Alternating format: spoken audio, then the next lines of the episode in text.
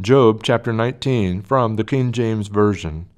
Then Job answered and said, How long will ye vex my soul, and break me in pieces with words? These ten times have ye reproached me. Ye are not ashamed that ye make yourselves strange to me. And be it indeed that I have erred, mine error remaineth with myself. If indeed ye will magnify yourselves against me, and plead against me my reproach, know now that God hath overthrown me and hath compassed me with his net. Behold, I cry out of wrong, but I am not heard. I cry aloud, but there is no judgment. He hath fenced up my way which I cannot pass, and he has set darkness in my paths. He has stripped me of my glory, and taken the crown from my head. He hath destroyed me on every side, and I am gone, and mine hope hath he removed like a tree.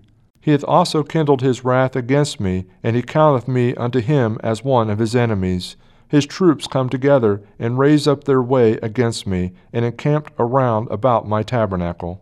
He hath put my brethren far from me, and my acquaintance are verily estranged from me. My kinsfolk have failed, and my familiar friends have forgotten me. They that dwell in mine house and my maids count me for a stranger. I am an alien in their sight. I called my servant, and he gave me no answer. I entreated him with my mouth. My breath is strange to my wife, though I entreated for the children's sake of mine own body. Yea, young children despise me. I arose, and they spake against me. All my inward friends abhorred me, and they whom I loved are turned against me. My bone cleaveth to my skin and to my flesh, and I am escaped with the skin of my teeth. Have pity upon me, have pity upon me, O ye my friends, for the hand of God hath touched me. Why do ye persecute me as God, and are not satisfied with my flesh? Oh, that my words were now written! Oh, that they were printed in a book! That they were graven with an iron pen and lead in the rock for ever.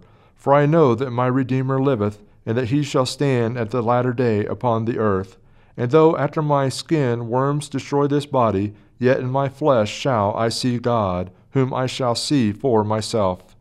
And my eyes shall behold, and not another though my reins be consumed within me. But ye should say, Why persecute we him, seeing the root of the matter is found in me?